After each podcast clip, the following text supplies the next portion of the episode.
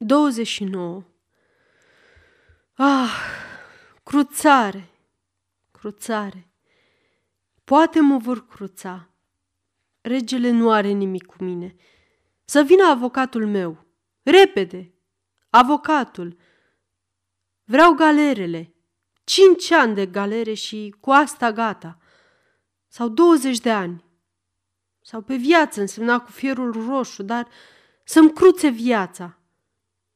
Galerianul încă mai pășește. Merge, vine, vede soarele. A revenit preotul. Are părul alb, pare foarte blând, un chip bun și vrednic de cinste. Într-adevăr, este un om excelent și milos.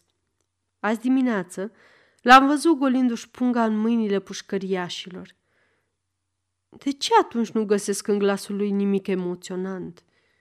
Nimic emoționat. De ce nu mi-a spus încă nimic care să-mi vorbească rațiunii sau sufletului? Dimineața eram rătăcit. Abia dacă am auzit ce îmi spunea. Cuvintele sale mi se păreau fără rost. M-au lăsat rece. Au lunecat pe lângă mine ca ploaia asta pe geamul înghețat. Asta nu înseamnă că reintrând adinaur nu mi-a făcut bine să-l văd. Între toți oamenii aceștia mi-am spus, el este singurul, singurul om care a rămas om pentru mine. Și m-a ajuns o sete arzătoare de cuvinte calde și mângâietoare. Am luat loc, el pe scaun, eu pe pat. Mi-a spus, fiule, cuvântul acesta mi-a luminat inima. A continuat. Crezi, fiule, în Dumnezeu? Da, părinte, i-am răspuns. Crezi în Sfânta Biserică Apostolică, Catolică, Romană?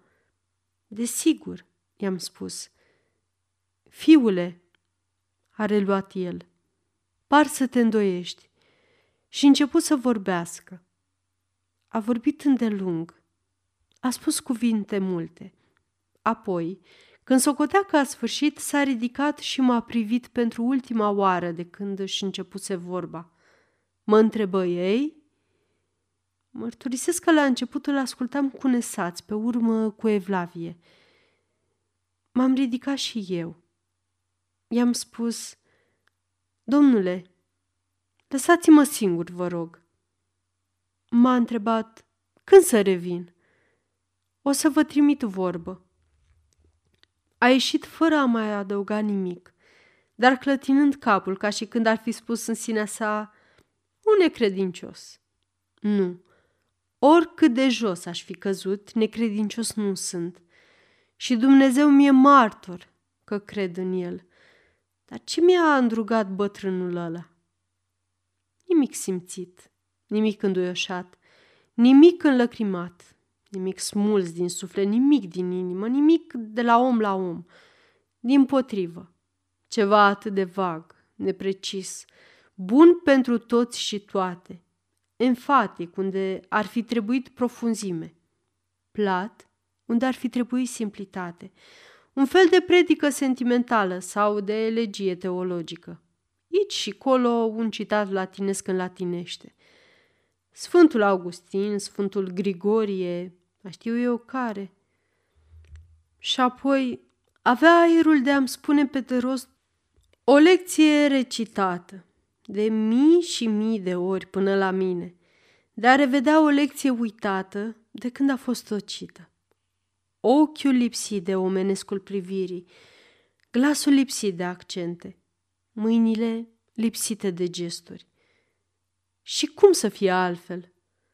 Preotul acesta era preotul oficial al închisorii. Starea lui socială îi cere să consoleze și să sfătuiască. Din asta trăiește. Ocnașii, bolnavii, ei sunt resortul elocinței sale. Îi mărturisește, îi împărtășește, asta e slujba lui. A îmbătrânit mânând oamenii să moară. De mult s-a obișnuit cu ceea ce îi face pe alții să tremure. Părul lui bine pudrat nu se mai face măciucă. Gherla și eșafodul sunt pâinea zilnică pentru el. E blazat. Cu siguranță are un caiet. La pagina cu tare, galerieni. La pagina cu tare, condamnații la moarte. I-a anunțat de cu seară că în dimineața următoare e unul de mângâiat la ora dată. Întreabă ce e, la galere sau la moarte și recitește pagina. Apoi sosește. Astfel se întâmplă că cei ce pleacă spre Toulon sau spre Greve sunt locul său comun și că și el reprezintă locul lor comun. Ah, mergeți și căutați-mi în locul ăstuia vreun vicar tânăr sau vreun popă bătrân, la întâmplare, din prima parohie întâlnită.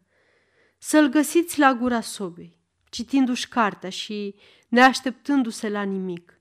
Și spuneți va muri un om și trebuie să-l mângâiați. Trebuie să fiți de față când îi se vor lega mâinile, când îi se va tăia părul, să vă suiți cu el în căruță, să ascundeți cu crucifixul chipul călăului, să vă zgâlție împreună cu el pe pietroaie până la greve, să străbateți alături de el gloata ce soarbe sânge, să-l îmbrățișați la picioarele eșafodului și să rămâneți până ce capul va zace aici și trupul colea. Și așa să fie adus, palpitând, tremurând din picioare până în creștet, să-i fiu aruncat în brațe, la picioarele lui, și va plânge, și vom plânge, și va glăsui, și voi fi mângâiat, și inima mea se va vărsa într sa și îmi va lua sufletul, și eu voi lua Dumnezeul. Ce mi-e bătrânul ăsta? Ce sunt eu pentru el? Un ins din specia nenorocită, o umbră ca atâtea altele văzute, încă o unitate adăugată cifrei execuțiilor. Fac rău, poate, respingându-l astfel. El e cel bun și eu sunt cel rău. Dar nu e vina mea.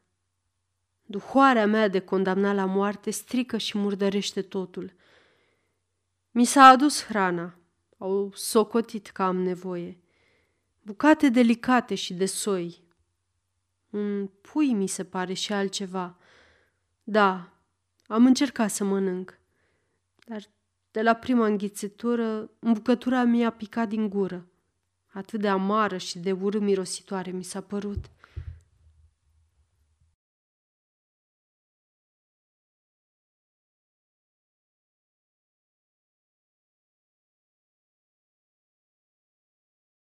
Aceasta este o înregistrare Cărțiaudio.eu. Pentru mai multe informații sau dacă dorești să te oferi voluntar, vizitează www.cărțiaudio.eu. Toate înregistrările Cărțiaudio.eu sunt din domeniu public.